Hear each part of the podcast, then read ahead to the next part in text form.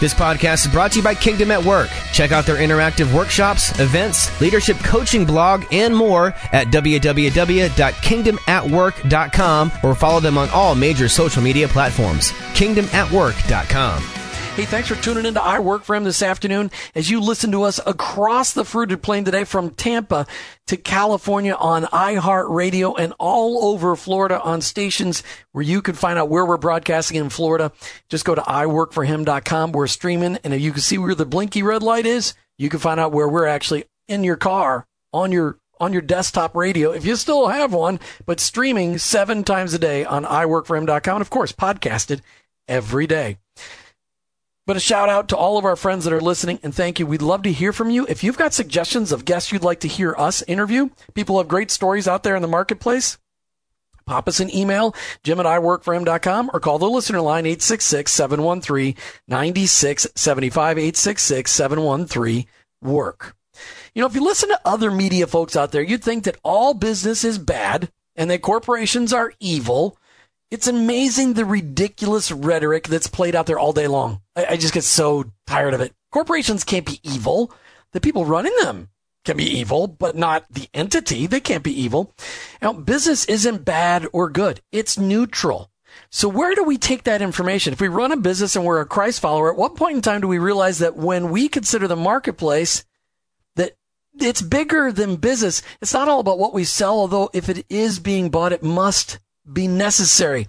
So it's about whose we are and how we sell it. Business was created by God for providing for people and enabling ministry and incredible conversations to be had about Him each and every day. It's the stories of God working in the marketplace. Those stories are transforming lives all over the globe. Today we talk with Jeff Holler. He's a businessman from Dallas, Texas, and he decided to capture some of those incredible stories from the marketplace from leaders who understood that it's bigger than business. Jeff Holler, welcome to I Work for Him. Hi, good afternoon. It's a it's a pleasure to be here and and uh, be on with you. Thank you for having me.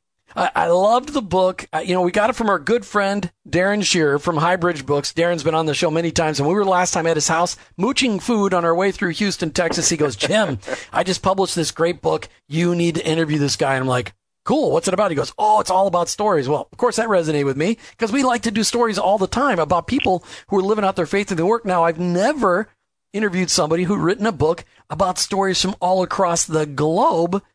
And we're going to get to those in a minute. So, Jeff, we ask this question of every first time guest on I Work for Him.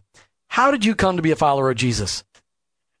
Jim, that's a that's a really really great and poignant question for me because I was raised in a Christian family. I was blessed to have a mother and father that, that both believed in Christ and took me to church, and and I did the traditional Sunday school and youth groups, and and uh, studied the scriptures, and and you know got married, started a family, and and uh, involved in church, and started leading Sunday school classes and teaching Bible studies, and and thought I was really progressing as a Christian, really coming to to know the scriptures, but um, I really wasn't a follower of Christ. What I was doing was taking Christ with me where I wanted to go.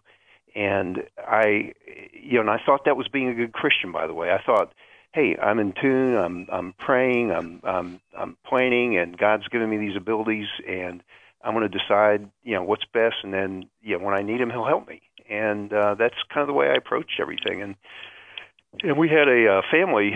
Um, a, a couple of tragedies uh, occurred simultaneously. One, our uh, one of our daughters was involved in a serious car accident, and, mm. and we almost lost her. And and there were a lot of issues associated with that that that I had to, to manage at the time. And at the same time, my best friend and mentor in life passed away at a young age, and I had to help his wife, you know, deal with all of that. And long story short, about six months later, um, I started having, I guess, what could be described as a form of post-traumatic stress syndrome. I started having panic attacks, anxiety attacks, and which isn't good in my business, isn't good in any business, and and um, you know it knocked me to my knees. And and you know one morning I was praying, pleading with God, and trying to figure out you know what I need to do. I said, God, what are you trying to tell me? And He doesn't always speak to me this clearly, but at that time He did. And and what I understood immediately on my heart from the Holy Spirit was he, he told me you need to give up control and you need to follow me. I'm quit taking me with you. I've got this great plan for you. I've got prepared a path for you. you need to follow me. And and and so I committed to do that. And what I learned is it's not a one-time commitment, and it, for me, it's become a, an everyday, one day at a time commitment because I, I keep well, especially when wheel. you're dealing with control. yeah, especially when you're dealing with control issues. I don't have any idea what it means to have a control issue issue, but you know, for those of you that do struggle with control, you know, I, I, am totally being sarcastic, and everybody that's listened to this show for the last five and a half years knows I am a complete control freak. So, uh, Jeff, I, I just love the fact that that you uh, just shared that. But I want to ask this question. So you're you you you've learned how to daily submit to the Lord, uh, and but where did this idea for you to capture the stories of Christ followers in the marketplace from all over the world. Where did that come from? Because that's kind of an unusual idea. I mean, we do it all over the country. We get to drive and it's easy, but you flew to how many continents to meet people? Uh, six different continents. So what was wrong with Antarctica? Um, no business owners. I I wanted to, to interview business owners from uh, every con- well, it ended up being every continent on the globe, and couldn't find a business owner in Antarctica. Did you uh, really look? Honestly, did you really look? I, I did some cursory checking, but uh, okay. it, it let me know where, so I didn't invest a lot of time in it. okay, I'm just checking. So, Jeff, at what point in time in your life did did you make that connection between your faith and your work? At what point in time did you understand that your calling to the marketplace was just as significant as that of the call to the pulpit or to the foreign mission field? Uh, another great question. So, so, the scriptures started playing on my heart, and, and one scripture in particular, Colossians three seventeen, it says, "In whatever you do, in word or deed, do it all in the name of the Lord Jesus, giving thanks to God the Father through Him." And and so you know, I just kept questioning and pondering how how can I serve God through my business and and I was fortunate enough to to have a client who became a dear friend and a spiritual mentor, and became one of the stories in the book. David Green, owner of Hobby Lobby stores, and you know he helped me understand the concept of, of business as ministry. That that God created us if if we are truly where God created us to be, that that's where we're to be in ministry. Um, David's story was that not to jump ahead, but um, he he felt like for years he was the black sheep of the family because he didn't go into ministry. All his family uh, became ministers, and he was a merchant, and he, he he felt a little bit disgraced by that. But what he came to realize is God created him to be a phenomenal merchant, and he could truly be in ministry, and his business could be his ministry, and and once he realized that, he began to flourish. So, you know, that that resonated with me, and so I started moving down that path of how can I make my business my ministry. Not only not only the fruit it produces, but the tree itself. So what you're saying is that your spiritual mentor was David Green from Hobby Lobby. He he was he is one of my primary spiritual mentors, if not the primary. you, you know that's amazing. Uh, I mean, that's just amazing. And we're going to talk about the value of mentors later, but uh, that, what a privilege that was for you to learn from a guy who is as transparent as he can be, who hates crowds, but yet goes in front of crowds all the time. Uh, I've heard him speak. I've read his books. It's, it's amazing. But what, what a great privilege that was. It, it, so, Jeff, tremendous he, privilege and still is today. yeah, yeah, because he's still running around the country telling people to be generous uh, and teaching mm-hmm. them how to do it, being a living example. Uh, and we'll, we'll cover a little bit of his story a little bit later. All right. So, you run a company called the Capital Chart Room. What's its mission? The mission is to, to help bring clarity to, to the complex choices our clients have, and then to help give them the confidence that every choice they're making is moving them closer to the outcomes they desire the most. So it's it's about helping them achieve their purpose, um, uh, both personally and through their business. We work solely with owners of large privately held businesses. That's that is our our our market, um, and we we help them do those two things. And business owners are good at doing that in their business, but with all the personal planning, when you talk about the tax planning, the estate planning, the business continuity planning, the investments, the insurance, just all the other stuff, they they traditionally don't have a process to help them address that. So we developed a, a process, trademarked it, and use it to help our business owner clients do those two things: bring clarity to the complex choices they have, and and then help them see and move toward the outcomes that they, they desire the most through those choices. It's interesting. Are you working with mainly high capacity people? We are, yes. Uh, the, the, the stewardship that they've been asked to, I mean, Jesus said, hey, it's easier for the rich man to enter, or, or easier for the camel to go through the eye of the needle than for a rich man to enter the kingdom of heaven. And people who are high capacity people, a lot of struggles in life. There's a lot of responsibility with money. When we come back, we can touch on that a little bit.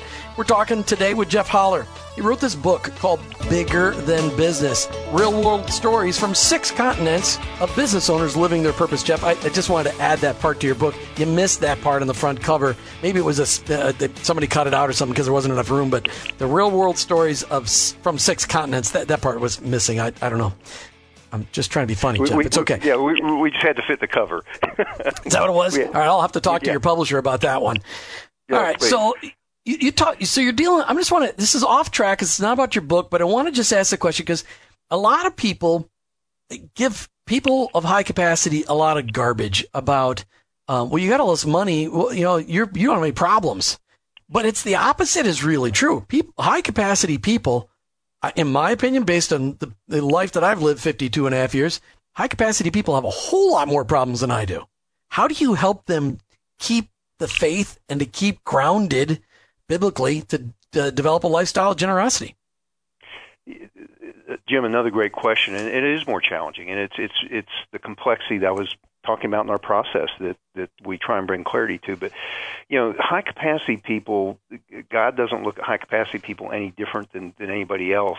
He wants their hearts just like He wants everybody else's heart. Um, the, the difference with the high capacity people that we work with is, um, especially the ones who God has their heart, they understand that to, to those who much is given, much is expected, and so they take um, true responsibility and and uh, around that charge of much is expected to them, and they take it seriously that this is all for God, and it's it, they're simply His stewards. So um, they work at it, and and they we help them figure out you know how to fulfill their specific purpose that, that God's given them, how to be intentional uh, about helping them document and serve the higher purpose that they they know they're serving. So how did this work that you've got at the Capital Chart Room and your work specifically with high capacity families, how did that lead you to writing this book? I mean, where's the connection? Where did, where did it come in and say, you know, I got to take off a year of my life to go travel around the world and capture stories?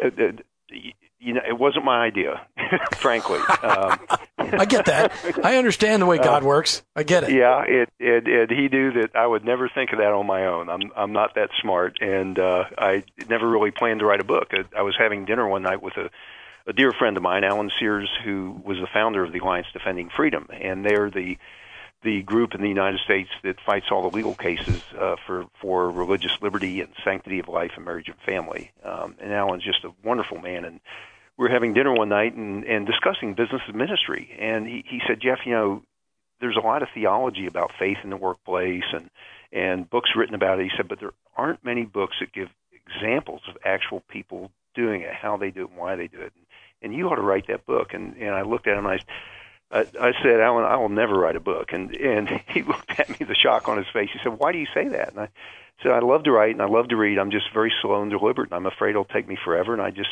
have never really had that interest. And he said, Jeff, I really feel like, and I don't say this very often, but the Holy Spirit is is compelling me to encourage you to write this book. And so, um, you know, I'd I'd really like to encourage you to do it. And I said, Alan, it must be indigestion because I'm not writing a book. And and um, so that was that was Jim. That was my first mistake is saying never. Oh yeah, I know how that goes down. Yeah, and the second mistake was Alan. Alan said, you know, will you pray about it? And and he knew he had me there because he knows I one of the few things I'm good at is praying. And so um, I said, yeah, it's amazing it. when uh, yeah. somebody's got you with the prayer thing. Yeah, it, it's and, an incredible I, thing. Hey, we're talking said, with yeah, Jeff. I'll pray about yeah. it. I'm just going to recap, and, let everybody know who we're talking to today. We're talking with Jeff Holler. He's written this book, Bigger Than Business. Bigger Than Business. You can get a copy of it. We're going to give away a copy on the air today, uh, 866-713-9675, but you can also get a copy. Where can they get copies of your book, Jeff? Um, at uh, You can get them at Amazon.com. You can get them. We have a website, which people, uh, your guests may find interesting, www.biggerthanbusiness.com. It's just the, the title of the book.com biggerthanbusiness.com. It's available in hard hardback and paperback on uh, at the website and also on Amazon. It's also available on Kindle and also on Audible. So there's any way anybody likes to read, they they can get it. Okay, so we know why you decided to write the book because you told the Lord no, and He said, "Wait a minute, but I just told this guy to say the word Holy Spirit, and you said never." So I don't ever like to be told never and no. So God got you to write this book. All right. So did you? Who told you all? I mean, how did you find all these stories? Because you got them from six continents out of seven, which again we talked on the phone before the show. I would I, I, get the same struggle. I can't find a radio station to broadcast in Antarctica, but once I can, I will. Uh, I mean, well, how'd you gather if I these? find a business owner, I'll listen to you down there. That's good. How did you gather these stories? Did you travel to each one of these places? Uh, yes, and first I networked. The only story I knew that that had to be in the book was David Green's Hobby Lobby because I I knew a lot of the details and just knew it was a perfect story. And and God led me to all the rest. I just started connecting with people. I prayed about it. When I agreed, you know, in prayer, through prayer with God to write the book, I said, "Okay, God, it's your book. I'm the vessel. You know, I need your help. I, I don't know anything about writing a book, and I certainly don't know everybody that's going to be in it." So, He led me to people who led me to people who led me to the subjects, and uh, I never intended for it to be global, Jim. I I really was just thinking the United States and somebody led me to a story in in Brazil, and and uh, it was a phenomenal story. So I decided to go there down to Brazil and interview Jorge Nishimura, and and his story is incredible. And I had been to Africa on a mission trip the year before to Rwanda, and and had met a woman who survived the genocide, and I knew her story would be incredible. So. I decided to go there, and and then somebody introduced the gentleman to me, Dr. Suparno in Indonesia, um, whose story is incredible, and and I uh, ended up going there. So I thought, well, hold it, I've already got four of the six. I might as well get four of the seven. I might as well get the rest. And so I ended up. God led me to make it a global book. It was not by plan. It was simply by God's goodness and grace that that it ended up being that way. But what was powerful about the fact it's global is this movement of of marketplace leaders. Uh, uh, business owners and executives in the marketplace that want to bring God back into the marketplace. Um, it's a global movement. Marketplace mm-hmm. leaders, Christian marketplace leaders, are beginning to understand that we can have a powerful impact on on the reformation of the world and bringing the world back to Christ. And and so well, it's. I want to I want to interrupt you there for a second. I want to interrupt you for a second because you know you talked about um, business owners and executives, but I will tell you that the Lord, you're right in that the Lord is absolutely rising up people across the globe in their workplaces and helping them recognize that their calling, no matter what they do each and every day, is a high calling. And it, it's not a lesser secondary calling in the kingdom under pastor and missionary. It is exactly the same kind of calling. It's a high calling, but yet it is at every level of the organizational chart because we have interviewed people from every layer. And it is amazing how many people are being just pr- prompted from their heart that their work matters to God. You, you know, you asked me earlier um, when I made the connection between you know my work and my faith and bringing the two together. Eh, you know, part of that was I came to realize that God created me for a purpose, for His purpose, and my business. I love my business. I love what I'm doing, and that that passion is all because it's it's what God created me to do. He created me to be right here doing exactly what I'm doing and and to serve him here. And and that's when the the light really came on and I said, "Okay, I get it. You know, I can be in ministry right where I am. So let's go. Let's figure out how to do it." Mm, and it's such a great privilege. Okay, so I want to I want to talk about some of these stories, but we only have a couple minutes left in this segment, so I want to save the stories when we come back. But talk to me about the value of a spiritual mentor in your life, how that played into you growing in your faith. You got a couple minutes to talk about this. Why, why should everybody have a spiritual mentor in their life? Well, Jim, it, it, it just meant everything. And it's, it's amazing from two perspectives. One, uh, David, we'd have, con- we and we still meet and have lunch and have conversations, but we'd have conversations and amazingly, he would speak to things that I was pondering in my heart, um, whether I probed him or not. And then I would ask him questions and about how he, why he believed certain things and how he believed them, and he would he would explain them to me. And and and not only did we have the dialogue and the conversation, but more importantly, I got to see how he applied those things in his life. And that to me was was the most valuable. I got to see how he applied all the things we talked about and shared to every aspect of his life, his his business, his family, personally, spiritually, everything, and seeing that how all the dots of his faith connected in every aspect of his life. Um, just made all the difference in the world and, and really helped shape who I am today from a, a spiritual perspective. When you look, so you were mentored, and and the part of the deal is that as Christ followers, we desperately need to be investing our lives into the next generation, the generations that come after us. Are you involved in mentoring uh, other younger men? Yes, I am. Um, I've got a number of young men who I, I mentor. I've got a couple in Africa actually that that uh, I Skype with once a month that, that I mentor um, from all those perspectives I mentioned with David Green, and then then here um, in the United States, I also have have uh, several that I mentor and work with as well, mm. and, uh, it, it, it's very rewarding to do that. I love that. I love that. All right, when we come back, lots more with Jeff Holler talking about his book, Bigger Than Business Real World Stories of Business Owners Living Their Purpose Out on Six Continents. So we're really gonna we're about ready to span the globe. No, we're not gonna get all the way down to Antarctica. And Martha's gonna listen to the show today and go, Jim, would you just let the Antarctica thing go? But people, people are going to live there one day, and I want to make sure there's a radio station there so that guys like me and Jeff can go down there and talk to business people. So um, the ice is melting and it's growing somewhere else. Let's go build some businesses in Antarctica. All right. So Jeff Holler's the guy. You can get a copy of his book at biggerthanbusiness.com. Biggerthanbusiness.com. We're about ready to hear stories from six continents. Jeff, uh, uh just to recap for people listening, when you read the when when people read this book, when they get a copy of this book, it's emotional because you got you capture some very emotional stories. Certainly, the one from uh, Rwanda is absolutely probably the, the, the genocide there. Capturing that story was was a little that was a hard one. I, I that story just is staggering to me. What are the top three takeaways you want our listeners to get when they read these stories? What are you looking for people to take away?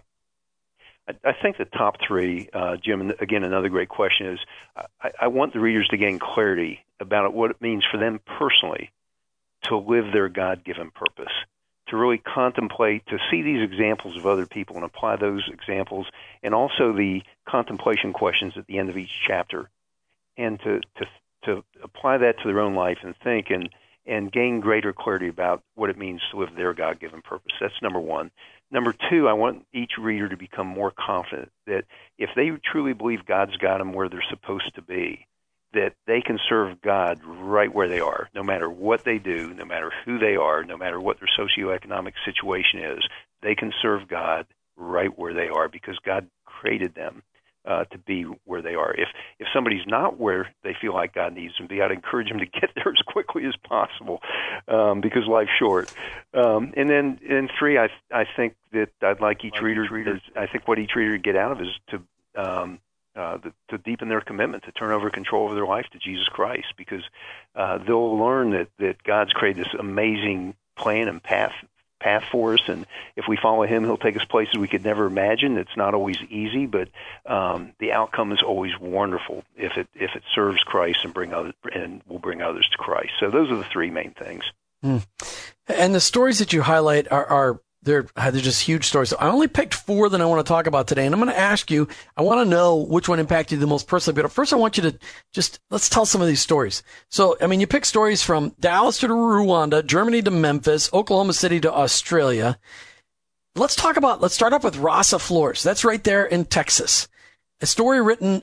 It's story really written by adultery. Adultery really defines the story of Rasa Flores, and it might be. Is it Rasa or Rasa? Rasa. Rasa Flores. Right. Okay. So it's really defined by adultery, but it's redeemed by God. Tell us the story of Rasa Flores. Yeah, it, it's a wonderful story, and, and the, the, the name of the story is Rising from Ashes. And it's it's a story about uh, a man and a woman who who both had very difficult childhoods, uh, extremely difficult, and the paths they ended up on, which were ultimately self-destructive, and they came together and and um, uh, got involved in adultery, and I don't want to give give away the entire story, but the heart of the story is uh, they they let their their past and their definition, their their the worldly ideas of success and fulfillment, um, basically burn them to ashes. And but it was the grace of God that helped them rise from the ashes. And and the heart of the story is not that how they found Christ and and and how they live their faith today, but that they truly um, believe and accepted God's grace and the the shame and the guilt that they they felt from their sin that God has truly they've allowed God to take that away and they've really become new people in Christ and how they now can serve him uh, in the marketplace. It's just an incredible story because you know we all we all have fallen to sin and a lot of times uh, people I counsel and mentor a lot of times will say, "Well, I understand where God can forgive other people, but I just don't believe, you know, I've, I've my sin's just too great." And their story is an example of no sin's too great that that grace is there and and they accepted it and it's totally changed their lives and and I hope that that everybody who uh, reads it can understand and, and the, the the beauty of grace and accept it. Well, that story about Rasa Flores that has been repeated, unfortunately, thousands of times over around the country and I'm sure around the world, where a a, a, a couple of people they self-destructed by having an inner office affair, not any affair, but it destroyed everything. But it is often the case that when we get to the end of our rope, screaming, kicking, and just gasping for air, that we realize that God's been holding on his rope all along. My favorite part of that story, the fact that they reconciled with the former spouse, that they can actually talk, that there's, that there is not vehement retribution happening between them and that even though it's not the way God had intended it to be, that, that they've learned how to walk together in the Lord. I just think it's amazing. Yeah, they sought forgiveness from their spouses, and and yeah, the the other thing, and, and all the stories. One thing I want to mention about every single story is the the, the tellers of the story are totally transparent. They share very openly all their difficulties, um, it, these are not stories of Christians wearing rose-colored glasses, saying the life is rosy, everything's great. Um, you know, because I came to faith, I have had all this success. Everybody shares the, the problems, the challenges, the, the opportunities they had to compromise, and in many cases, like the Rosses, the sin that they incurred. And and you know, just one example of of of what you just shared how important it was to reconcile with their spouses and their children because their friends when they were contemplating they were both married when they had this affair to other people and had children and when they their close friends um when they were confiding in them they were saying you need to be happy. You know don't worry. Kids are resilient. They'll be okay. Mm. well what they learned is nobody was okay. There was tons of collateral damage. There were all sorts of problems and and um it could have all been prevented. So they and kids they, do are not resilient. There's the other thing. We've heard that martha and i do marriage mentoring on the side just for fun. It's our hobby. We love feeding into other couples. And we have heard couples say ah the kids are resilient. They'll make it. And the answer is no, we work with 30 and 40 year old kids whose parents got divorced 30 years ago and they're still struggling. So, yeah. you know, I, just, it's just, it's a lie of the enemy. It's a twist. It, it is. It absolutely is. And they, they, they realize that. And so how, how they've used God's grace to, to find forgiveness and healing for their whole family is a really important part of the story. And they shared it with the people that worked for them too. I mean, the employees have all lived through this and they know the story. They don't hide the story. Uh, it's got to be amazing. That must be impacting the community around them because that that's just not the way this normally works out. Yeah, no, and and in our company and in my family, we we we have a saying that all progress begins with telling the truth, and they realized that they had to they had to tell the truth and come clean, and uh, and and they had to hold themselves accountable uh, for what they were committing to because they knew that it was not going to be easy to to fulfill what they were committing to, but they wanted everybody to know so they could be held accountable. All progress begins with telling the truth. Hmm. Love that. Another tweetable tweet right here on I Work for Him from Jeff Holler, who wrote this book, Bigger Than Business. Love for you to get a copy of that, biggerthanbusiness.com, biggerthanbusiness.com. We are going to give away one copy today on the air, 866-713-9675. That's the I Work Him listener line, 866-713-9675. That's 866-713-WORK. Okay, well, let's traveled over to Memphis, Tennessee, then to another, uh, to a famous guy, Alan Barnhart, the Barnhart brothers who run Barnhart Crane. And I mean, this is, I've never gotten an interview, Mr. Barnhart yet. This story, his story is renowned, but why don't you, why don't you tell us this story of contentment and generosity that is defining Barnhart Crane? Well, the Alan Barnhart uh, is the he and his brother owners of Barnhart Crane and Rigging, and the title of the chapter is "Contentment: Yes and No." And the yes and no is really important because the contentment is all about being content with what they have but the no is about never being content that they can can't do more for Christ, and that they can't do more through their business to serve Christ. So no matter where they are in, in, in life and what they, they have, they've learned to be content with that. But they're, if, if for anything they can control and do better and excel at and serve Christ better, they're never content. They they always want to do more, and and so that's that's the title of the chapter. They they basically um, their parents started the business and when uh, Alan was right out of college, he was trained as an engineer, and he was getting ready to go into the engineering field, and really wanted to go in the mission field. Thought he would end up being in the Middle East somewhere, actually under the cover of being an engineer and, and bringing people of other faith, Muslims particularly, to to Christ. And and he and his wife were were really excited about doing that. And his parents said, "We're one day said we're getting out of the business. You can buy it or we'll sell it." And and so he started praying about that, and he and his brother decided to to buy the business and and uh, you know take it to the next level. But before they did, they committed. They said, you know, they were worried about falling in love with money, and Alan had studied every scripture in the Bible as a young man in college uh, about money and about how the love of money can be a problem. And so they decided. That biggest understatement on the air today by Jeff Holler. the love of money can be a problem. Yeah, yeah, that's an obvious one. Um, so you know they committed to pay themselves what a middle level executive would earn in in most companies, and to give everything else away.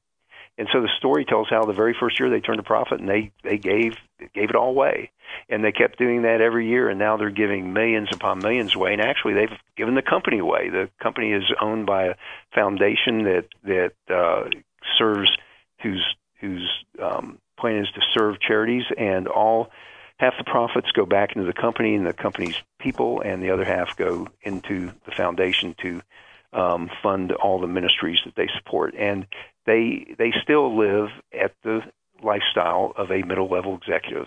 They're if if I told you their salary, uh, it, it would blow everybody away. It's in the book, and I would encourage everybody to read it. And they drive common sedans, and um, they're just very content with their lifestyle, and well, I mean, learn to be content.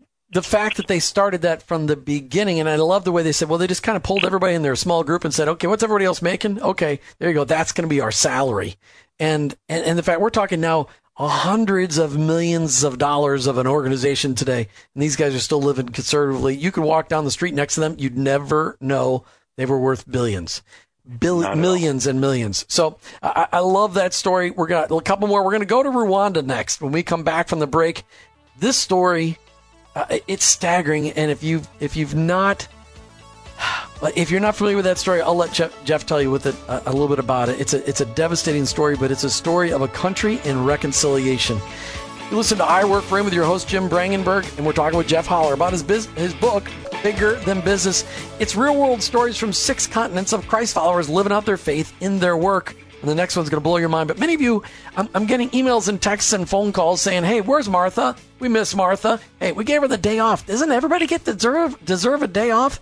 You'll get to hear on Monday. Just give her the Friday off. It's okay.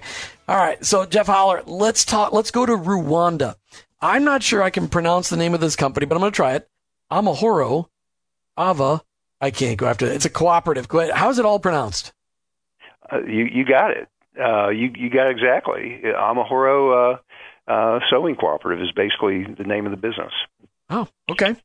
Talk talk to about talk to about Rwanda. Give us a little history on Rwanda and how this business is impacting people in Rwanda for Christ.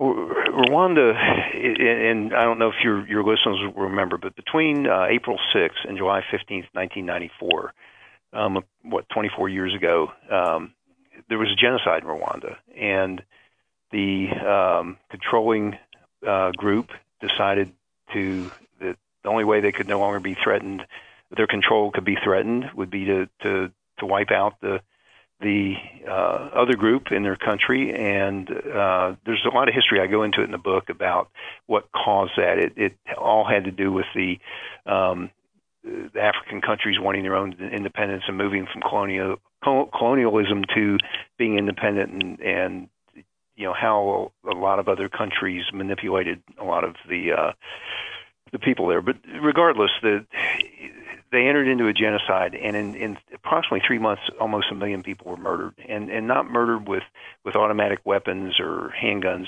murdered mostly with clubs and machetes and shovels. It was it was a brutal, horrible genocide. And by the way, it could have been prevented. There was a general with the United Nations that made the United Nations aware. It, it, he got advance notice, and he said, "If you'll just send me X number of troops, and it was a small number, he said I could prevent it." And the world didn't step in and, and help prevent it. It was a, a very sad thing, and and so Rwanda became um, probably one of the most downtrodden countries in the world. At, at that, after that, I mean, everything was wiped out. The the the the the perpetrators of the genocide, once it was coming to an end, and um, the group of uh, Rwandan exiles that came back into the country to take the country away from the, the perpetrators. Uh, once they started coming back in and winning that battle, the perpetrators fled the country and they took everything with them. So Rwanda had nothing. It was broken. It was broke. It was broken. Um, and most of the men were killed. Families were, were murdered. And the the subject of our story, uh, Grace Nyria Barinda, um, was her family was wiped out in the genocide as well. And she um, almost died a couple of times. It's by God's grace that she lived. Um, actually, there's a time in the story where she says she just wished she would buy the bullet to to kill her, to put her out of her misery. And as a result of the genocide, her heart became hard. She became bitter. She was full of hate and anger uh, for what happened, and wanted nothing to do with God. Um, was totally uh, against God. And it's a story not only of grace but of the country. Um, the leadership came in and they decided we we the only way we can we can turn this country around is is through forgiveness and a faith-based model, a Christian faith-based model through forgiveness, reconciliation, and a hope for the future. And and I touch on how they're doing that in the book. But the the, the leadership has embraced that, and it, it, they're 100% anti-corruption in Rwanda. Um, no tolerance for corruption. and is now the, one of the model countries, if not the model country for Africa. Just 24 years after the genocide, um, it, it's amazing, incredible what they've accomplished. But it's been accomplished because they approached it from a faith perspective, a Christian faith perspective, and they they knew they had to start with forgiveness, and so they did things to to bring this forgiveness about. And then they knew they had to have reconciliation, so they created programs for reconciliation, and now all that together has given them hope for the future. And it's amazing what their future is. It's it's becoming better and better by the day. Um, so the story of the country is one part of the story. The story of grace is is the is the, the most important uh, part of the story how God took this this angry, bitter, hard heart and and changed her through the pure love and compassion of some very poor women who were trying to just feed their families on a day-to-day basis by sewing together and trying to give each other hope. They really had nothing to hope for. They're in a country that was totally ruined. They had no money. They were sewing, trying to sell whatever they could in the marketplace to get money to maybe put one meal a day of beans and rice on the table but every day they while they were together they sewed and they sang and they prayed and they praised their god for the fact that they could do this and be together. And they brought grace into the group and they changed her heart. And as a result grace grace was the one that became the leader of the group and and started helping them market their products and grow the business. And every one of the women in the group the sewing cooperative was able to work their way out of poverty they're able to buy their own home. They're able to educate all their children, and they've totally changed the trajectory of poverty in their families. That their their next generation now they're all educated, they all have good jobs, and together with how Rwanda has has grown out of the, the problems they had, they're they're having great success on a relative basis. Um, this sewing cooperative is is a sixteen thousand dollar a year business. So, you know, we cover every size business in in the in the book from sixteen thousand dollars a year to multi billions with Hobby Lobby. But um, it's a, the impact that sixteen thousand dollar a year business has had on these women's lives and on their families is truly, like the commercial says, priceless. It's incredible, and it's all because of God and the Holy Spirit and the work He's He did in women that that could have totally given up, and and they didn't. They hung on to their faith, and as a result of that, um, He totally changed their lives. It's an amazing story, and there's so much there that you left out because I know you're trying to create a little intrigue. I get it. People need to get this book, Bigger Than Business by Jeff Holler. Go out to his website, biggerthanbusiness.com, biggerthanbusiness.com. Stories from six continents, incredible stories. And we're only covering a few of them today because we're, we're almost out of time and I want to ask some other questions. Jeff, of all the stories, which one impacted you the most personally? You know, Jim, that's kind of like asking me which of my children I love the most. Well, I didn't ask you that question because I know the answer that you're supposed to give with that one. I love them all unequally. That's right. Yes, yes. I, you know, um, me personally, I mean, they're they're all phenomenal stories, and they all touched me in in a unique way, and I think that's why God led me to them. Um, I, I think that I got probably more out of the book than, and I'm not diminishing it for your readers, but um, God led me to each of these stories for a reason. One, because I think He had readers, other readers He wanted to impact, but He also wanted to impact me. And every story they all have some common commonalities. They're all interesting stories. They all have share a lot of business wisdom, and they all um, reflect how these people live their faith in their business and why why they do it. So they all have those commonalities, but they all speak to your heart differently, and every one of them um, touched a different place in my heart. And I, so for me to say they they one touched more than the other, um, I would say that because of my personal relationship with David Green, his you know I I really his story um, and his faith and unwillingness to compromise and how he shares that uh, in some very difficult and challenging times in in their business is is uh, is is really meaningful to me. Grace's story. Um, whenever I'm having a bad day, um, uh, I think of Grace and some of the positions she was in that genocide, and I think you know this is not a bad day at That's all. That's right, Grace.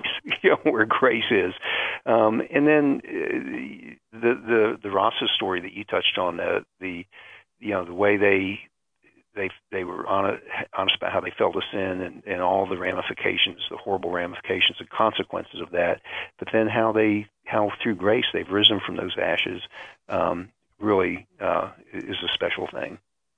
You've been impacted and interviewed people that are of great wealth, yet have walked away from claiming that as their own and just to become great stewards of that wealth. How has that helped you with your daily business tree that you call the Capital Chart Room? You know, it's it's it's helped me understand the, the open hands concept that uh, I truly am a steward, and I'm here to to re- receive whatever God has for me, and and to give back all that I can in every way that I can to Him, and I and the to give back, I need to follow where He's He's leading me. So I think it the way it's it's impacted me the most is is I, I've kind of doubled down on on this this idea of turning my life over to Christ and and and walking away from the control and uh, seeking you know trusting Him in everything and uh, what's what's the Bible verse the Proverbs three five trust in the Lord with all your heart and lean not on your own understanding and in all your ways acknowledge Him submit to Him surrender to Him and He will make your path straight the only way we can surrender to Him is if we're seeking Him, and mm, if we're seeking that's for his, sure. His will. And the only way we'll follow is if we totally trust it. And so He's led me to things, like I said, I could never imagine for myself. Writing this book being one of them, and I, and it's been just a wonderful journey. Jeff Holler, thank you so much for sharing bigger than business with the I Work for Him audience today. Thank you, Jeff Holler. Jim, it's been an honor and a pleasure, and I really appreciate your questions, and I appreciate you taking the time to read the book uh, bigger than business and, and your willingness to, to spend this time with me and, and learn more about it. Thank you. You bet. You're listening to I Work for Him with your host, Jim Brangenberg. I'm a Christ follower. My workplace, it's my mission field, but ultimately, I work for Him.